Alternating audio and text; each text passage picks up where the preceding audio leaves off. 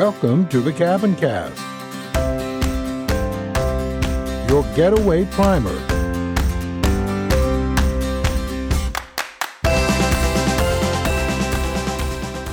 Hello.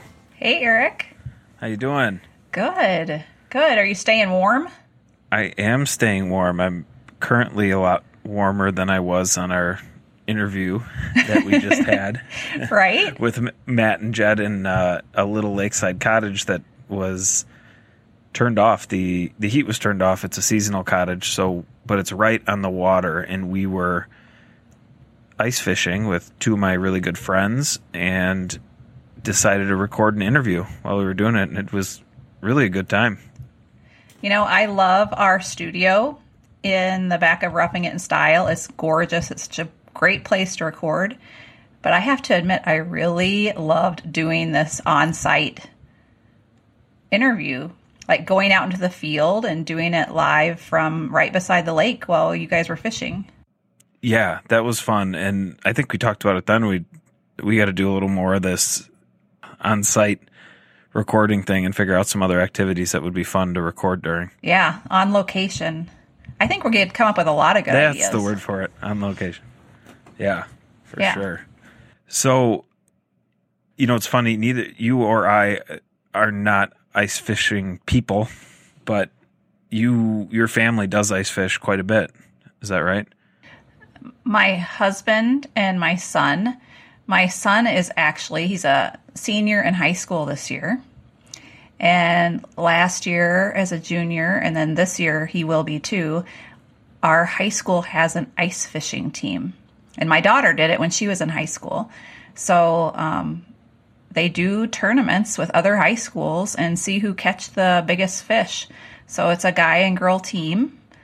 Um, I'd have to look at how many kids, but at least 10 kids are on the varsity ice fishing team. It's a pretty cool thing to be involved in. Oh, that's fantastic. That's super cool. Can you let her? Can you let her in ice fishing? You know what? I don't know. I'll have to ask that because they've lettered in other sports, so I haven't really thought about that part. But You just get like a pin with different fish on it for your letter jacket. maybe like a musky fish, a musky pin or something. Yeah, I'm not sure. Yeah, and he and his no, that- buddies have even like built a shanty together, kind of like shop class too. So that's pretty fun. That's awesome. I bet that Wisconsin just really kicks butt in ice fishing nationally on a national stage. Right? You know, from high school. Yeah, they're probably way better than Florida. Right? maybe it's Wisconsin versus Minnesota. Yeah, yeah, just a vicious rivalry. Vicious rivalry. Yeah. Like who has the most lakes, right? Yeah, yeah, yeah. Who has the most lakes? They're the what is it? Uh, ten thousand lakes. They say. Yeah, but I think they we really have more than they do, but um, they claimed it first. Yeah, we. I think we have ten thousand and one. I believe was the the last count that Wisconsin has. Yeah. Um, It's funny.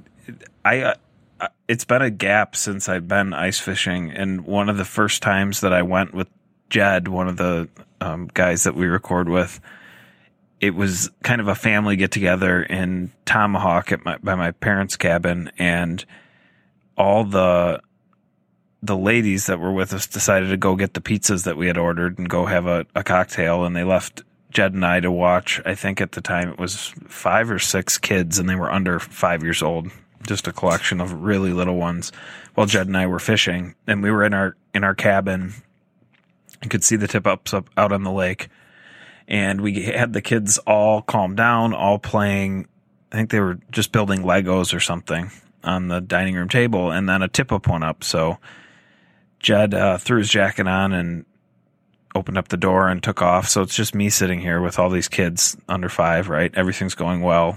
And it continued to go well, and Jed was gone for a little while. So it was all going well until my nephew or one of the kids knocked a Lego off the dining room table.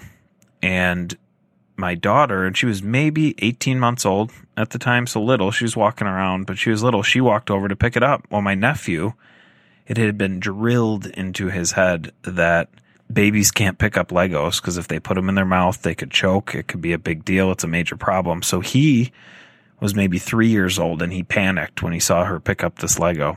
And instead of knocking it out of her hand, instead of telling me that she had a Lego, he just punched her square in the face. Oh my gosh. Knocked her over. Yikes. And I just turned and saw this, you know, my three year old nephew just punch my little baby daughter. And I, you know, picked him up and set him on the chair and told him, no, no hitting. What are you doing? And he got upset. And then, of course, Liv, my daughter, was just, you know, super upset, crying and screaming and upset. Like, why'd she just get hit? Well, I walked over to my nephew and said, why did you do that? Why'd you hit her? And he said, well, she was going to choke on the Lego. I was saving her. I was helping her. So while this is going on. You know, we've got multiple kids crying. Jed's gone. The girls pull back in after being back in. So they, they walk in and it looks like I just done the worst job of watching all the children while they've been gone. And, uh, Oh my you know, that was like my first interaction with ice fishing. Jed walked back in with the fish. He's like, what is going on too? And I just look like it's just someone who could not take care of this group of children. Um, but the like getting back into it now, Matt is Jed's neighbor and we'll introduce everybody in the interview. Um, they've really been having a blast and inviting me along to plenty of ice fishing. And I, I, you know, go for it in for the cocktails and have a beer and hang out with them for a little while. It's, it's definitely a patience game. Um, they hunt or fish in kind of little pull out sleds that you kind of pull a tent over you.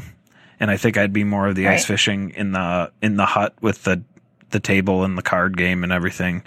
But, uh, it, it's a fun time. It's an activity. You got to find stuff to do up here in the wintertime. That's for sure. Yeah, that's that's the truth. I mean, I think people ask so often how we can live where it's so cold, and it's by finding hobbies and friends to do things with that you can enjoy. Yeah, absolutely, absolutely. And I did. Uh, I I have an ice fishing ice fishing joke to tell here. So you ready for Oh this goodness. Okay. An angler had too many drinks and decided to go ice fishing. He grabbed his gear, stepped out onto the ice, and started to cut a hole when he heard a booming voice shout, "There are no fish under the ice." The man jumped up and looked around, but he didn't see anyone. He carried on, cutting into the ice, and again the voice boomed. There are no fish under the ice. Still nobody. Was he going mad? The man stumbled to a new spot and started drilling another hole when the voice shouted for a third time. There are no fish under the ice. The man looked up into the blinding light and said, Is that you, God? The voice answered, No, you idiot. I'm the manager of the ice rink. Oh my gosh, Erik. That's not where I thought that joke was going to go. That was hilarious. I think it's one your kids would like. Yeah, yeah. It's a good uh good Northwoods ice fishing joke. It's I actually changed it a little bit. It, it said uh a Canadian angler Oh, in the original okay. version, but I just didn't want to upset any of our neighbors up north there. Right? Well, I think it'll become like a really popular joke now after people hear it. Everybody will want to share Oh it. yeah. Absolutely. Yeah, ice fishing jokes just are the rage around the, the country. Everyone Oh my gosh. all Well, about them. I know something that's not a joke about ice fishing, and that's like when to go on the ice. And we talk a little bit about that in our interview um, with Jed and Matt about how they know it's safe to go on the ice. You know, I talked about growing up in Texas and how crazy it is for me to think about driving a truck on the ice. And um, Right, I found an article online, and I actually have this printed out at home and hung up in kind of our mud room. And it's ice thickness guidelines because I know people are really curious. But um, if it's two inches or less, you're supposed to stay off. Four inches, you can walk out and go ice fishing, but just walking. Five to seven inches, you can take a snowmobile or an ATV. Eight to 12 inches thick, cars and small trucks. And then a foot to 15 inches, medium trucks. Which still blows my mind that a foot of ice can be strong enough. Yeah, yeah. They, I think Matt had told me in a different, maybe not in that interview, but it's kind of exponential how much it can hold as as you add inches. and then just spreading out the weight and the fact that a truck has four tires versus, you know, a smaller area, right? Like a snowmobile or something. Um, just spreading out it onto more surface area definitely Right. definitely helps for some of those things. But it is something you read about. It's it's a safety issue and you gotta be definitely be careful. I know our newspapers up here in the North Woods, um, like in the classified sections and throughout the paper, they'll even have open water warnings to kind of let snowmobilers and ice fishing people know where there might be open water so they can be more safe. Yeah, the other thing you have to be concerned with, especially as a snowmobiler up here, is at some points during the wintertime, the snow gets so deep that ice fishermen want to get out to their shanties or shacks or get out further on the lake to their favorite fishing spot.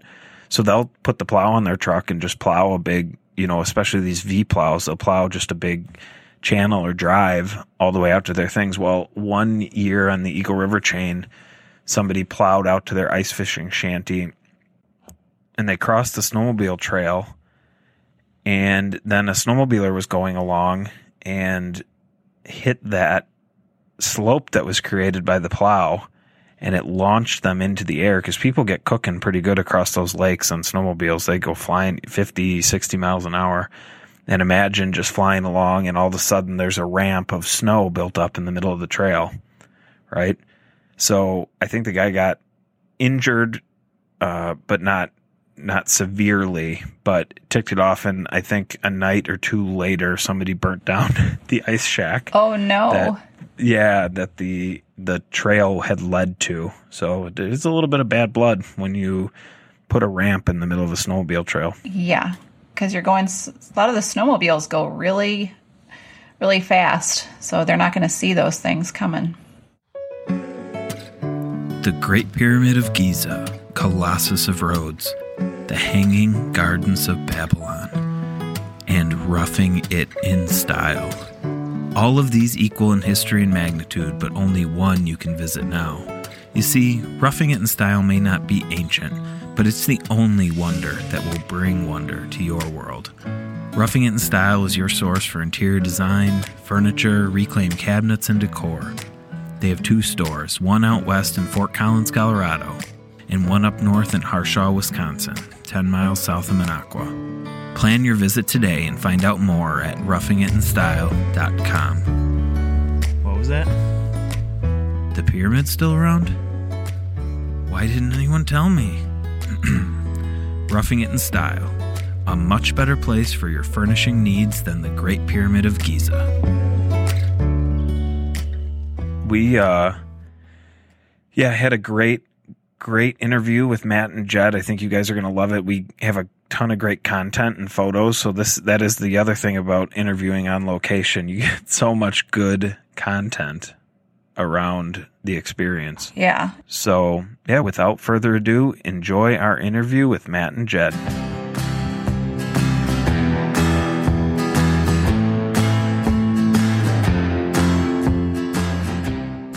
Hello, we are here with two of my good friends, Matt Kluetz and Jed Lechleitner, and they are professional drinkers and um, dilettantes and amateur ice fishermen.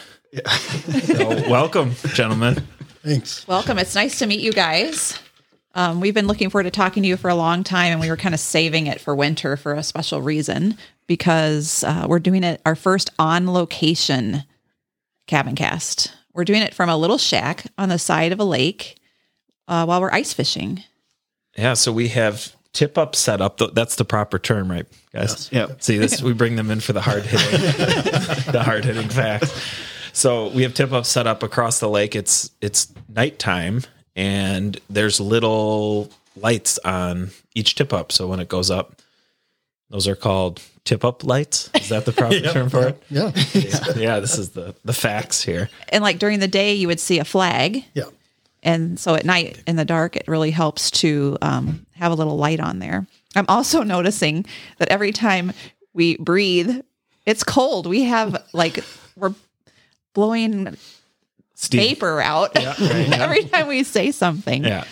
That's just because we have so much ice in our old fashids. That Oh, it's, yeah, it's right. getting, Yeah. it's getting I know. cold. Yeah, we and we turned it? off the heater. so- yeah, I got the. i- Every, if you hear ice shaking, that's just someone taking a sip. So It's better than outside. yeah, right? It's just all part of um, the culture, right? It's ice fishing. I think is all about hanging out with your friends. Um, it's not just catching the big fish, but but I mean that's just my, my version of it. We but can get into that. yeah, That helps. but it's also just about time spent together, um, hanging out. yeah, absolutely. So w- why don't you guys maybe Jed fill us in a little bit on your ice fishing background and what when you started doing that and kind of So I've got stories about ice fishing that go back to when I was, you know, as a kid, probably four years old. I have stories that my parents have told me that I don't even remem- remember about, you know, walking around um, open water and thankfully not going in the water. and, Right. um, but yeah, we, uh, I grew up not far from here and ice fishing's been kind of a big part of my family's lives. We did it for, you know, my whole childhood. Um, I introduced a lot of people to it in college, where we go out in a little car and on Lake Butte des Morts down by Oshkosh, and and Yeah. uh, we caught some fish down there, and and uh, I took a kind of a break from it when I first moved up to this area, and then uh, started doing it, and it happened to be that my neighbor across the street also wanted to get into ice fishing at the same time, so uh, it kind of has definitely spun into something that's more than what it, it was, but it we really enjoyed it over the last couple of years, last Yeah. three years probably. and Matt is Jed's neighbor, just so Yeah. for reference. As our hobbies tend to do, they spin into something much more than we ever anticipated. right? Yeah. Yeah. And I met Jed through, well, I think our wives met each other first, right? Through the Eagle River Jaycees. Right. I was so she was not here at that point, but was, yeah. Oh, yeah. This is, this goes back ooh, 14 years maybe. Yeah. So we've been friends for 14 years. And then I met Matt through Jed. And they lived across the street. That's from about each the time I moved into the neighborhood. Yep. Yeah. I met Jed and before before his wife was here. And um, And we've had all sorts of adventures together. Jed was with me in that previous story. I don't know what episode it was where I told the story of falling through the ice. Oh, Jed was, yeah. Jed was behind me. I wondered. I, was wondered I watching. heard that. So, um, and then they, uh, yeah, they've been fishing a little bit and I've been hanging out with them. It's not something that I grew up doing or really had any knowledge of except for driving by people out on lakes with their trucks out on the lakes be like that is insane like that's crazy and then you find out that it's really not super crazy to put your truck out when the ice gets to a certain thickness matt do you know what thickness I want to say 12 or 13 is about 12 or 13 yeah. depending on the lake And, and, and anything you see that gives you thicknesses is has some factor of safety built into it. Yeah. So they're not going to publish something that isn't safe. Oh, I see what you're saying. That it's yeah, that's there's it's overload. It's thicker than it probably even needs to right. be. Right. But I, I don't want to test that. Yeah, and then it, yeah, and then every year multiple trucks go through the ice. Yeah. We have. We told I've told you that story, haven't I? No, I haven't heard it yet, so I think it's time I don't to tell. drive a car on the ice. No. Yeah. I don't care how thick it is. all right. So let's hear a story. You want to hear this story? Yeah. Okay. Um, my dad and my uh, cousin, who's like my dad's age, was more like their brothers growing up, and then my brother and I, they got a hot tip on a lake that we. A hot tip on a warm lake. and the tip was uh, they're catching. I'm sure it was walleyes back then. Uh, they're catching walleyes in this lake. Just go to the lake, drive off the boat landing, and go to where you see all the other people that are fishing out there, and that's where they'll be. Well, we get out there, and there's no other people fishing on the lake, but we can see kind of where we are, and it's late winter, so there's usually plenty of ice. And we get to one spot of the lake, and we can see across. We're like, well, there's nobody fishing here, but there's plenty of people fishing. Like you can see where there are a bunch of holes and a bunch of activity kind of on the other side of this lake. So we're like, oh, let's just go over there, right? So we just drove our truck over there. Well, in between here and there, where uh, was it a, like a creek that came in to feed the lake, and it wasn't marked off or anything like that, and plunged right in the water with our truck. Oh no. yeah, it was bad. My uh, my dad bumped his head on the like on on the windshield, and then I was in the back seat. It was back when the trucks didn't have like back doors, Yeah. so we got to like push him forward or push the door forward or push the seat forward to get out. And he bumped his head, was kind of like dizzy.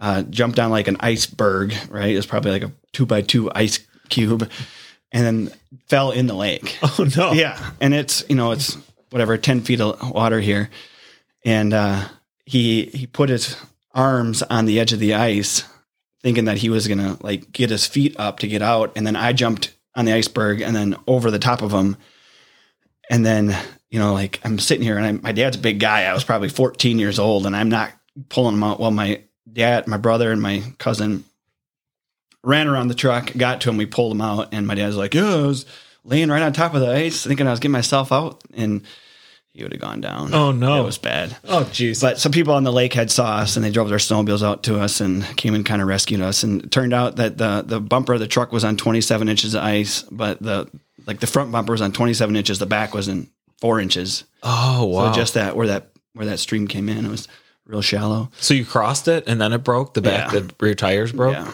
And then were you able to pull it out? Yeah, I guess they did. Wow. So what I'm hearing is I should not be on lakes with Jed on the ice. There's only one. You've gone through, his dad's gone through. So Matt, what is your ice fishing story? Uh, pretty minimal, actually. I, I don't I don't recall as a kid doing much. I, I'm sure I did at some point, but uh, my mom's parents uh, were on a lake in Rhinelander, and uh, I remember ice skating more than more than fishing. And my dad wasn't a, a particularly big fisherman, but I had a friend who I met when I was 19, and uh, it was probably more about drinking beer back then. And we'd go out fishing. and back have fun. then? Back then, yeah, it was. Uh, it was uh, Not well, anymore. it's it's a while ago now. It's a couple decades ago now. And uh, funny enough, I, I moved back here to Eagle River, and uh, lo and behold, this this friend lives here now, working had, had, a, had a transfer here. And a couple years back, I just I was talking to him. We we always got together and did things, and he talked about ice fishing. I said, I want to go. I want to go. And um, it's just addictive. You just can't help it. And he's got a, a spot, and he's got some private access to a good lake, and we get out there early and do real well. And from there, it just blossomed. Having Jed as a neighbor, um, we both kind of picked up on it at the same time, again up here, and it just went from there.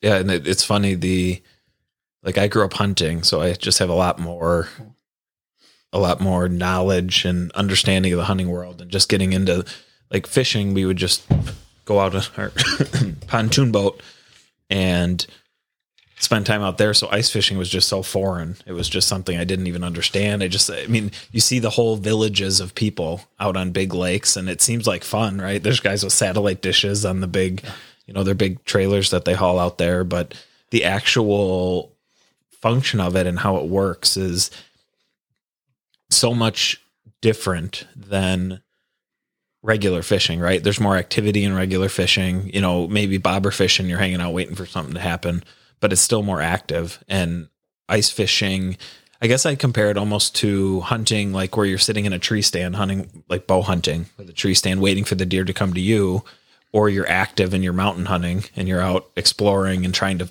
find the animals and get them. So it's interesting. And you guys use a lot of, you know, different lake marking apps and mark your spots. And what, what are some of the equipment that makes ice fishing interesting and I guess a little bit easier? You know, I think that's might might be why we like it. It's more like hunting. It's I mentioned this this past year. I said uh, I'm out on a boat and you're casting a line in many different directions, and the fish are moving, and the boat's moving, and everything is it's just nonstop motion. It's it's too dynamic.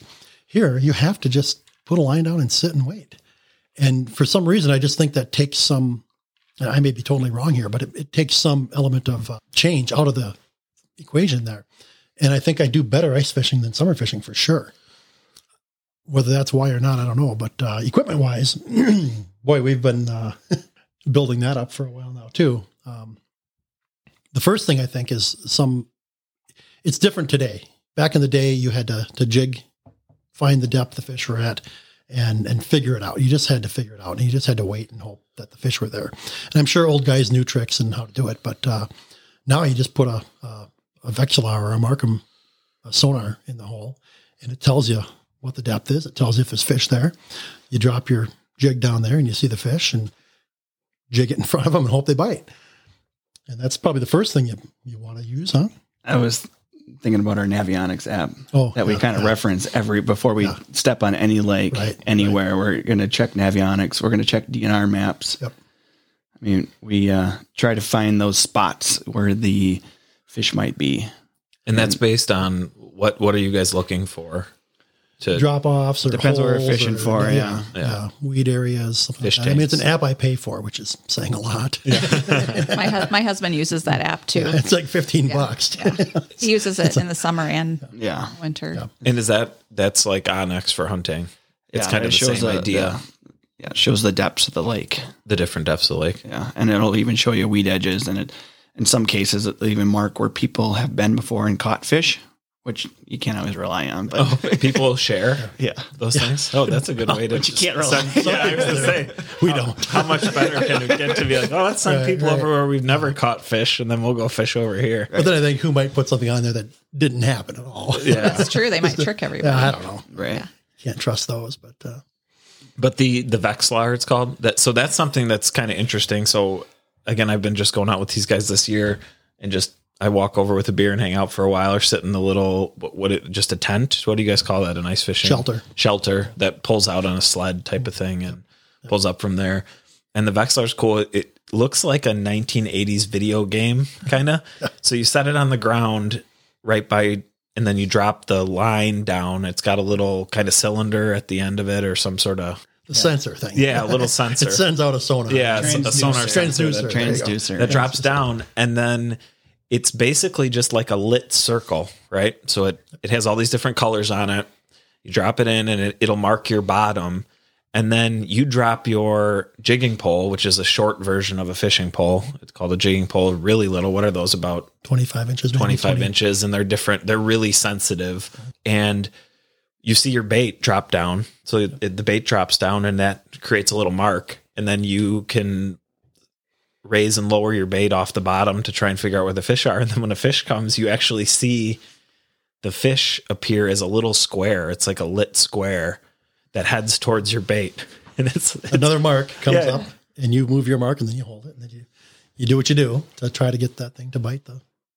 so it, it is it's just interesting where you're just looking at a hole in the ice and trying to figure it out. And it's like this little screen or video game where you're trying to get a light to go towards your light. And it's just you know kind of an interesting way to fish And sometimes it's so frustrating because if they're not biting, they're not biting, and you can't make them. Yeah. And you watch them, and they come there and they look at it, and you can't believe they're not taking it. But Sometimes it's the opposite. but sometimes it's the opposite. Sometimes I was joking that this year I had a. I mean, I, you're allowed three lines in the water, and there's another contraption called a tip down. So if you're fishing for panfish, particularly crappie, um, you can have three lines. And the tip down is just an old fashioned jig pole, like a three dollar jig pole that's balanced on top of a, a contraption you make. I made them in my garage this summer, and as the fish pulls that, you, you, you drop a, a, a treble hook with a minnow on it to a certain depth. And as the fish takes it, they don't feel any resistance. So they just keep on going. And you get over there, you run for them. Usually you run like a moron to them. and, uh, you grab it and you tug it and you set the hook and pull it up hand over hand with the line. And then you put the line back down. You don't have to reset the depth or anything. That, that's kind of fun. But there, there's times where the fish come around, they're schooling fish. So when they come around, there, there was a time this this year that I had all three lines out of the water. I couldn't get them back in before the next one went down.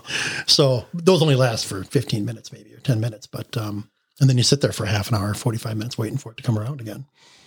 So, what kind of fish are you usually fishing for when you're ice fishing? It's been crappie for a long time. We, they're just a really tasty fish, easy to catch. You can catch a bunch of them, and you're not going to really harm the population too much. You take home a dozen or 15 or whatever. But uh, uh, th- just this year, we made a concerted effort. We actually talked about it before season. Like, we're going to go for some walleye this year. We're going to try to find walleye. and what did we catch tonight Walleye. yeah we caught a keeper a nice Oh, yeah. walleye so we'll share pictures of that I'll share the picture. And and everybody's just listening to us; so they can't see. We'll we'll post videos and things on our socials on Instagram and Facebook, so you can get a little bit of a feel for what we've been doing here tonight. But you can't see right now that Jed's not really looking at us as he speaks. He's looking out the window, to see the light on the tip up come up. So he's not got- ignoring us. He's just watching. Yeah. they've got binoculars here on the table so that they can confirm that the light is is blinking off Well, the And then- sandbar is so far away. I mean, yeah Yeah. So then we'll hop in. We have a UTV here. We'll hop in that and haul out to Yeah. the lake and uh, and check the tip up. So the one thing that it kind of drives me crazy about ice fishing is it's like a hurry up and wait thing, right? Or it's wait, then hurry, then wait. So you wait, you wait, you wait, you put all the work in, you drill the holes, you put the tip ups in, you put your bait on, and then when the tip up flips up, you oh, there's one, you run over there, and then you get there, and you're supposed to wait for Another five two to five Yeah, yeah. minutes. So you're just yeah. standing there watching this thing, waiting and hoping that there's a fish on the other end. And why do you wait? What is the reason? Well, I think that kind of gets back to which which fish are we fishing for.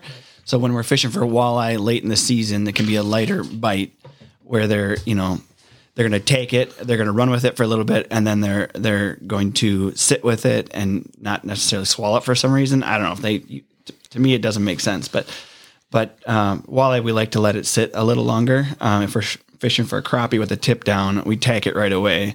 Um, at, at my in-laws place we fish for northerns a lot and and those northerns will they'll if i have a i don't know 50 yards of line on my tip up they'll run that 50 yards of line out in a matter of seconds so you gotta you know book it to the Be tip up it. and if it's still running you set the hook right away Oh, wow. and that's inter- that's actually how i kind of introduced my kids into fishing this year was through uh, the northern bite at their place because it's it, they do such a good job of you know the fish do a good job of just kind of running and keep that line tight and then let the kids just you know just give it a good nice tug and then and then brings the fish right in and then they can pull it right in usually it's a good hook set and, and, they, and you pull it in hand over hand, right? You hand over pull it- hand Yep.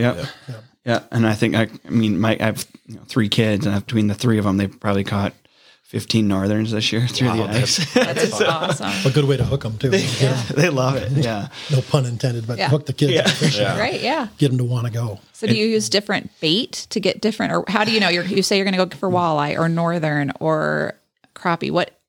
How do you know what you're going to get on the other end of the line? We keep it pretty simple. Walleye and northern is a treble hook with a minnow on the end of it, and different minnows, but shiners and suckers. I mean, it's it's basic stuff.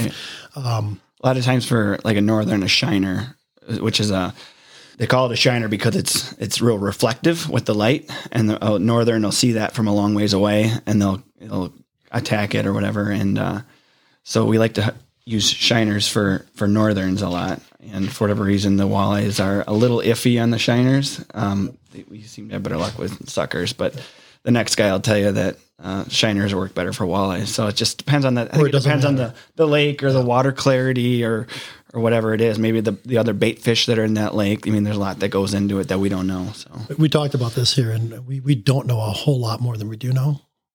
So it's Yeah, it's right. it's just a matter of trying things. And uh, oh, uh, just last couple days ago, we we met a guy out here who said they didn't have suckers at the bait shop, so we had to buy shiners. Well, that's what he caught a fish on. So it may not matter that much. Would it surprise you to know that I didn't know the difference between a sucker and a shiner? We might have to put pictures of that on too, Yeah. because people are probably picturing things. Do you guys? What is the difference? It's just a different type of minnow. Different type of fish, yeah. yeah, I mean, a, a, sh- a shiner, like I said, is more reflective. Yeah, Yeah. and it's kind of flatter, and then a sucker is more. Uh, it's got you know, like a sucker, like a you like a Like a bottom tank, feeder, bottom yeah. feeder. Oh, So like a sucks off the bottom kind so of. So they're thing. actually little minnow fish. They're these are not like lures, and No, little right live bait, Oh. live bait. Yeah, I pictured these pretty little lures. I didn't. No, Yeah. panfish. Panfish is a whole different story, and you might have to change jig size, or if you use a little wax worm or a minnow, or a little piece of plastic that you buy, a, don't know, plastic that you put on the hook. And there's times I couldn't believe it this year. I plastic did the best for me on crappie. And until now, it's all been minnows. So you just have to be willing to try different things, and that's we we kind of talk about that a lot. We get maybe down on a couple days of no fish, and then we just have to make ourselves go and try something different or do something. No, today we're out further than we normally have been, and you know, two flags so far. So you just never know. It's it's really a mystery. That's in- what in makes it ways. fun, right? Yeah. Now, other guys, I think there are guys who are real successful fishermen that simply know something that we don't know, and we just have to take time and practice to learn those things. And So, do you think it's it's more learning the lake that you're on for people out there, just figuring out what the ins and outs of your lake? Is it like, hey, I know the great spot to fish during the summertime, and that's where I'm going to try and get out on the lake? Does that does that correlate? that often does not correlate. Yeah. If you got in winter, you just like for walleye, you got to find a weed edge somewhere, and then the right depth and whatnot. And they come in shallower in the evening. They feed at dinner, middle of the night and breakfast and, uh, before the sun comes up. But um, that's a general rule for walleye. You don't normally go out looking for walleye midday, but um, weed edges seem to be a real common uh, part of that. I would say Yeah. drop offs, things like Where the that. bait fish are hanging out. Yeah. You know, bait fish hang out in the weeds, in the shallows. Okay. And that's they kind of hunt through That'll there help you. looking Right. for Will help you stuff. get there. I mean, we fish for crappies in typically holes or valleys or you know deeper parts of the lake. Um, and I think it's just because the water's warmer down there. I don't really know. like I said, we don't really know. we just know we catch The them. accidental fisherman. Yeah, absolutely. We just yeah, we have good. You talk about the boredom, is that's where the beer comes in. Yeah, the, the waiting time, that's where the beer comes in. And uh, I, I don't really drink a lot of beer unless I'm ice fishing. I'm not a beer drinker, big, big beer drinker. So So my husband had one of those shanties. So for people that have never seen any of this, it is like grumpy old men. Yeah. Like it's the little houses, and he would take a snowmobile out to it. And then there's a little heater in there, and it was toasty warm. And he and his buddies could play poker and cards and have their beer. Because being warm is important, especially if he wanted me to come out and go with him. How do you guys stay warm when you're on the ice? Suit. I was gonna go back to my chi- go back to my childhood as a fisherman. My dad made, uh, you know, he's a real handy guy, kind of a real crafty too, and he made a ice shanty that was made in uh, pieces, I guess, and uh, it was you know eight foot tall by four foot wide pieces. And or maybe it was six feet tall and four feet wide. I'm pretty sure it was eight feet. I don't know. It was tall when I was a kid. And uh, yeah, we he took it apart in ten pieces. There was a floor and there was walls and it was insulated and a at a like a wood burning stove in it that you could cook on. And I mean, we'd go out there. We'd spend an entire afternoon. We'd cook out there. We'd and as a kid, you know, we had these black and white TVs that had a battery. Probably we watch a Packer game on a four inch screen. Yeah, because you can't miss the Packer game at all. Yeah. Right. So that was uh that was our Saturday afternoon or Sunday afternoons. We'd just kind of stay out there. And I know guys that you know take you know much more simpler shacks and and they'll sleep overnight. Yeah. And then there's the shacks that you can you know hook up to the back of your truck and it's basically a camper that you're bringing out there Yeah. too. Some people use old campers and Yeah, that's one of our team members has some fancy shack that actually floats. Like it has wheels on it, but if it I if it like did go part. through the if it did go through the ice, they just have the idea that it'll float. It's a real fancy fancy thing. For me, it's more about the clothing. It's, it's really I layers and the clothing. Do it right, and and I've uh, I invested in the suit. These are really fancy suits, and it it, it it happens to float, and I and I have no intention of ever testing that. really. But I, I- it's so warm, I can't believe it. I, I really don't need to be in a shack most days. And early ice, I can take my coat off a lot and just wear the bibs here like this. And I've got a heavy couple layers on here. So to me, it's about the clothing. And I started with some uh, uh, Woolrich bibs that my dad bought when I was a kid for hunting. And they, they, he, he bought them real long, hemmed them up about six inches. And then I took that hem out when I got older and I wore those just a couple years ago. I still have them. I wear them. But um, to me, it's all about clothing. I can be outside a shack all day if I have the right clothing on. My father in law swears by, ba- we call it baggies. So he uses old bread bags. So he puts on a pair of socks. Then he puts on a bread bag. Really? And then he puts on another pair of socks. Yeah, he doesn't go anywhere in the winter without baggies on. That's what they do in the South when it snows. right? Okay. I don't know because this is my they put their father in boots law that grew Yeah. up in Wisconsin and the, yeah. I've never heard that. So you have to try that out. But It's like a vapor barrier. Yeah, it's like the old fashioned Gore-Tex. Yeah. Now, myself, I grew up in Texas and married a Wisconsin boy. He lived in Fond du Lac. So when you're talking about Lake Butte des Morts, so that's kind of all that area. Yep. And everybody there uh, speared sturgeon. So sturgeon are these giant dinosaur-like fish. And so you drive out to all the little shanties, the little town, where they had these huge cuts of ice open inside the shanty. I don't know. I said if they took our kids out there, they had to tie them to the side because it scared me so much. Oh, wow. And then they would spear the fish when it swam by. And I, the first time I had ever, so talking about driving on ice, talk about something foreign to me. I always still to this day have to put the windows down on the car. And my husband's like, "What are you doing?" And I'm like, "I have to be ready. I have to be ready." I'll unbuckle the seatbelt. Right, unbuckle, drives out yeah. there, Unbuckle the seatbelt. It's just a foreign thing, but when you grow up in it, you don't really think about it the same way. and, and I won't drive my own car out there. Yeah. Just Just do it. other people's. Yeah, If other somebody wants to drive out there, I'll ride with them. I'm, I'm not afraid of the ice. I just, I, I just recently found out that insurance apparently covers this. Oh, really? So, yeah. And I, I texted my insurance guy and uh, asked that. And he said, yes, we do cover stupid. nice answer. he said. I've been known to be stupid once in a blue moon, but uh, I still won't do it. so, what are your real lives? You're not fishermen like professionally, Just sell your catch at Yeah. the local market, Right? Which is illegal, by the way. We're very poor. Yeah. Yeah. What do you do? What do you do on a regular day? Uh, we both kind of do similar things. Uh, I work at a, a bank and I'm a commercial lender. Okay. So I work with small businesses in the area and provide financing for their, you know, acquisitions and working capital. And that's kind of been doing that for 15 years. Moved up here uh, right out of college with a finance degree and didn't really know. It's, you know, it's kind of funny. You gradu- graduate college and don't know what you're going to do. And I don't know if it's what I'm going to do for the rest of my life, but I've been doing it for 15 years and I like it still. So I feel like it's probably, yeah. you just don't know. And you move to a, a small town Yeah. and uh, you just kind of fall into a job and it's, it's been great. Yeah. You get your fishing endorsements. yeah. no, that's going to happen.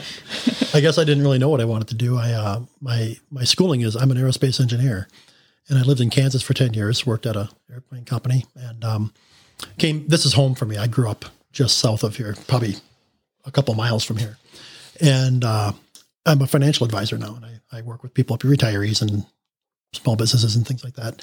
So for me, it's just about being home, and I've been here. I've been home 17 years now, I think. And that's one of the interesting things up here is always finding out what people do because there's a mindset that you're either retired up here or you have a vacation home up in the Northwoods, right? And, but there are tons of people and tons of good opportunities up here too. You just have to find the right niche and Yep. and find something to do. And it's, it's such a great place to live and raise a family if you if you have something to do. I think that's the same story for any getaway community. People always dream about living there and wonder how the people that do live there can do it, you know, and Yeah, I saw a truck the other day that just says not everyone up here's on vacation, right? And that always kind of seen that truck. yeah, yeah. there's a few of those. But it kind of gets me because it, like I don't know what the message is. Is that like people live here too and you can't just come up here and enjoy it? It's like it's such a weird message. Like My you're trying to recollection is speed up. oh, just like don't drive here. right and I, I used to so um, my my my my regular office until last march is in Minocqua so i drive back and forth most of the time. And now i do a lot of work from home. But um you know i, I take the scenic route. And uh very often in the summertime you, and i don't care because i you know it's not like i have a, a clock to punch. But um people do 25 miles an hour Sure, across there through st germain. And, Yeah. and that's just how they do it. But uh I, i'm a little more So you think it's of a driving thing? I, I, I think that's what that guy. I don't know who the guy away. is, but I've Yeah. seen that truck. And no, I, I think of something funny too. I, I moved up here in, in 1977, and uh, when we lived in Wausau before then, my dad said he hunted and fished more when we lived in Wausau than when we moved up here. So there's a little bit of a you got to be careful, and I think I True. I took that to heart and thought I'm not going to let that happen to me. Yeah. I got to make sure that I have plenty of time to do what I want to do. And having a neighbor like Jed, who's quite an outdoorsman, he's always, hey, you want to go here? Oh, Yeah. okay. Let's, let's, you want to go shoot this? Okay. I'll try it. so, do you guys like to fish in the summer as much as winter? I don't, I don't care for it. I mean, I like will go. the- I, you know, I just kind of picked up the spring fishing, and it, I don't know. I just no, I don't. It'll come. I feel like It'll there's come. enough. You're hunting enough- turkeys. There's enough to do in the summer. Yeah. around here, uh, we like to take the boat out. Um, it's just I take my kids fishing, and a lot of times ends up in knots, and just easier just to take the boat out and cruise the chain and go to the island and hang out for the afternoon, grill some brats, and and not push it when it's fishing. Here it's easy because it's like yeah, I'll set, I'll do all the work, and you guys all you got to do is come, and then we get three extra lines for every kid that I bring. you know? Oh, like now I we get it. now we know why the family time is included. Yeah, they don't have a choice. I convinced my wife to come out this year too. I said, I promise I can keep you warm. I promise. Brought her out here and she said, You really can. Holy cow. She was Yeah. Pleasantly surprised. But like I said before, the summer fishing, there's so many variables. And to me, that is just like, wow, that's like throwing darts and you know, it just, Yeah. although I, I would admit that the spring fishing is uh, so the crappie in the spring are really kind of easy to get. And uh, and then we started trolling for walleye. And, and so it's it's kind of growing a little bit, but I, I really I don't know. I just think the ice fishing is more successful for us, or at least for me. I mean, so for example, we can go to my in laws, which is a good northern lake, and we can go out there for three hours and throw baits and maybe catch one northern or two northerns. And, and then they, you know, it's warm out, so it's not as easy to keep them, keep them fresh. So you typically throw them back and then, you know, it's fun to catch them, but it's, it's work. In the winter, we can sit in the house, watch tip ups from the house all day long while we're opening presents at Christmas. and the kids get to catch all kinds of fish and it's frozen right away. So we can pretty much preserve it and, and get it in the freezer. And my daughter said that uh, her favorite fish to eat is northern. So, you know, So what's your favorite way to prepare the fish you catch? Northern, you have to clean the bones out pretty good. Right? yeah, there's a Y bone in there. So you clean that out. I usually do a pretty good job. I do a better job. But uh, yeah, we just uh, you know a little bit of shore lunch and throw them in the deep fryer or deep pan fried is my favorite. Yeah, Pan fried for walleye usually is better, but uh, uh, deep fried is my favorite. yeah. Get your oil real hot and a little bit of shore lunch. You know, egg wash with the shore lunch, and then Maybe like uh, that Cajun. Is it Cajun, Cajun shore lunch? Oof, that stuff. Or Zatarain's. I get the Zatarain's fish Yeah. fry. And then get- Spelled wrong, F R I, fish fry. Get your oil good and hot in about uh, what three four minutes. Yeah, in, the- couple in the minutes. oil. Especially for comes crappie. and Crappie are, you know, kind of smaller pieces. But the other thing is you got to make sure you make enough for about twice as many people if you have eating because you want some. I mean, Chad and I'll keep eating this Yeah. fish playing cribbage later and keep eating fish. And then I always like a few pieces for breakfast too. yeah. Yeah, fish and eggs is really yummy. So if someone was going to just get started ice fishing, right, and just dive into it, I'm sure there's good articles out there. But what what is the basics? Just like go buy tip ups and an auger.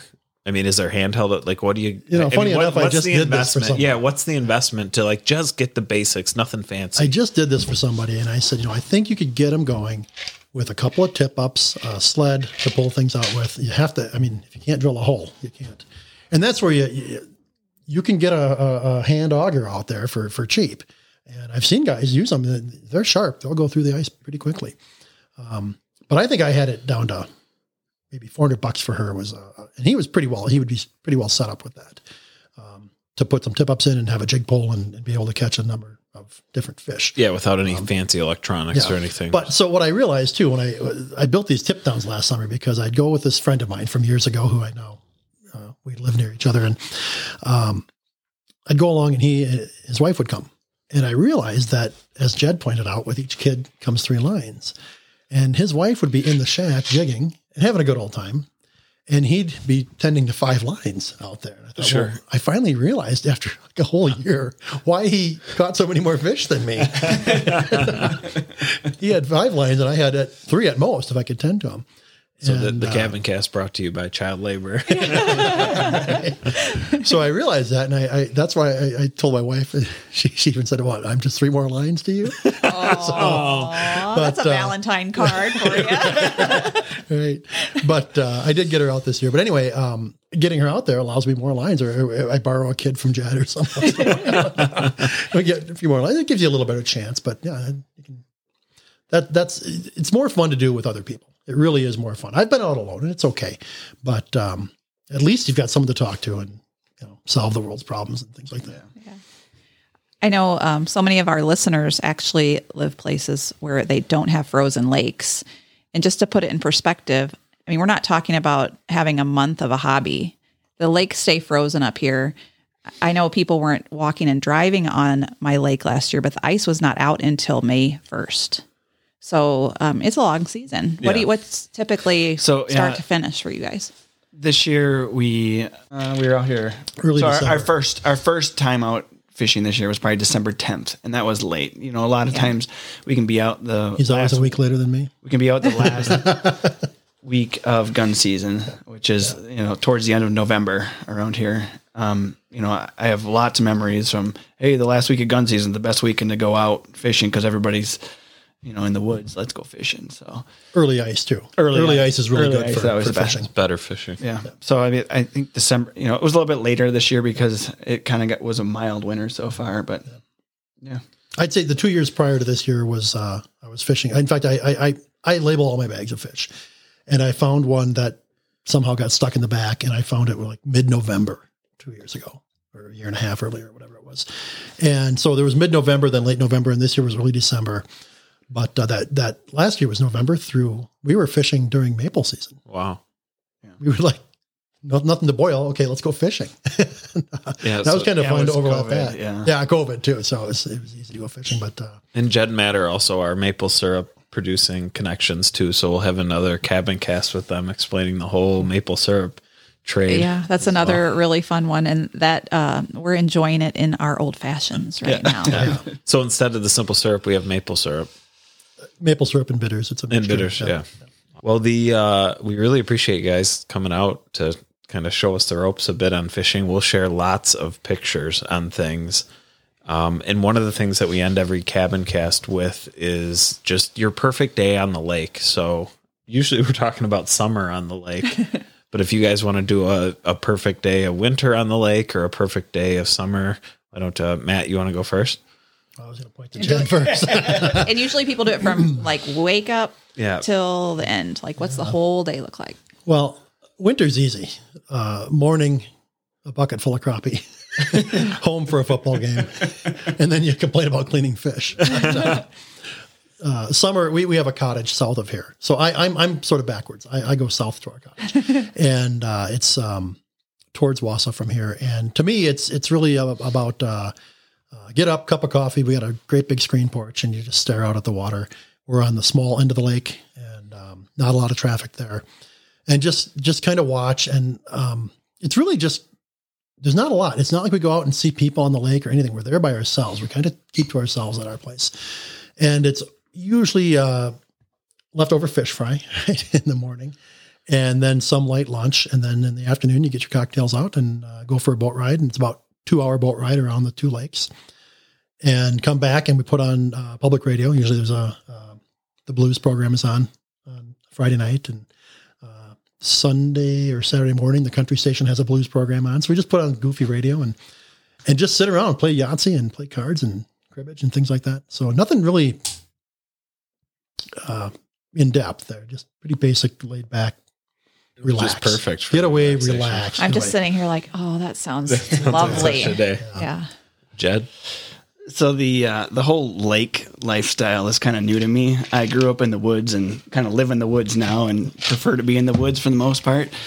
Um, however, you know we do spend a lot of time on the lake. Um, I'm kind of torn with this question because I have you know some different.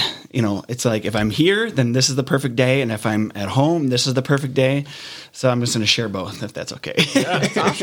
Yeah. So if I'm uh, at my my wife's family cabin area, if we have the perfect day, it's going to be, you know, you wake up, have waffles because that's what uh, Leah's dad likes to make waffles every every morning. Uh, we, he makes the best waffles, so waffles in the morning.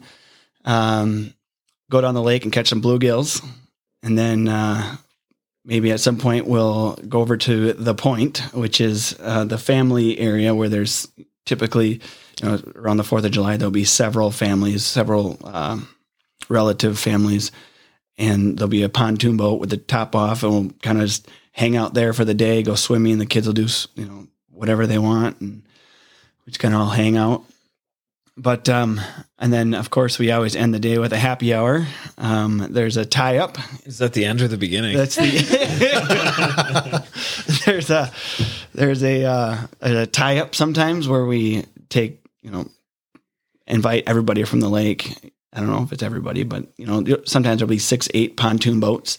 We'll meet in the middle of the lake and watch the sun kind of go down and have some you know socialization. You know every pontoon boat kind of has the door that slides open, so just kind of mingle and everybody's got their own snacks out. This is pre-COVID, obviously, but everybody's got snacks out and you kind of mingle between the boats and and talk to the neighbors of the lake and see how they're doing and have a have a drink, have some snacks, and and then end the day with a campfire, of course. But That's actually a great social distancing. It's just a bunch of pontoon boats Right. tied together and Right. stay one pontoon boat away. Yeah. That's But, a great uh, day. Yeah, at home, you know, at home we live in Eagle River, and the Eagle River chain has so much to offer. Um, we love spending time on the chain. Um, it worked out a little bit better when Erik still lived on the chain. Yeah. that was convenient, wasn't it? Park our boats there. but uh, yeah, we we would uh, you know we we put on an Eagle Lake and we would kind of putt uh, down the channels of Eagle River and kind of look at people and maybe stop for lunch somewhere along the way. Then get to Cranberry Lake, go to the go to the island and hang out there. The kids love that island, the big island out there. Oh, the campground, yeah, the, or the, Yeah, the public thing. there, the public thing there. pier, Yeah. And we hang out there, and uh, usually we will bring some brats from home and put it in like a thermos and have some some lunch or dinner there, and and then put away. And usually it's nine o'clock by the sun goes down, or just getting the boat on the trailer, and and then the kids are tired and everybody goes to bed. But Yeah, that's a great day. And the Eagle River chain is 28 lakes connected, consecutive lakes. So there's the three lakes chain connected to the Eagle River chain by uh, what do they call that thing? Uh, it's like Burnt Rollways Dam. yeah, there's That's a dam lift, that with a lift that you can go from chain to chain, which is really fun. And uh, Sam and I used to live on there, but- but we moved to a s- little smaller lake, um, a little quieter one, but it's still a lot of fun. And don't forget Sunday at the golf course. You can stop there. There's a band usually. and, Oh, um, yeah. yeah. You end up regretting that. Yeah, so lots of fun to be had. the there. couple times I've been there, I regretted it. Yeah. Uh, So the perfect day today, though, is I mean, if you catch a, a fish, a nice like this one, this walleyes, that makes it all worth it. uh, the the truth is that there's not a bad day when it comes to being on the lake. Yeah, or out beats a day in the office. Right. beats, you You're know. not at home. You're not working. Yeah, that's a great answer. Well, thank you guys again for coming. We really appreciate it, and we'll have you back on to talk some maple syrup. Thanks for having us. We can to share more expertise for sure. might know, we might know a little bit more about that. more we are, we are than better at maple syrup than we are about fishing. You see how few flags we've had. Here. All right, bye. Thanks so much for listening to this episode of the Cabincast. You can find details and more information in the show notes on our website at www.thecabincast.com. Be sure to subscribe wherever you listen so you won't miss a single episode. Follow us on your favorite social media channels. You can find us on Instagram, Facebook, and Twitter at The Cabincast. We'd also love to hear from you. We want to hear your getaway and cabin stories. For a chance to have your story featured on an upcoming episode, email us at getaway at thecabincast.com. Until next week, enjoy the journey.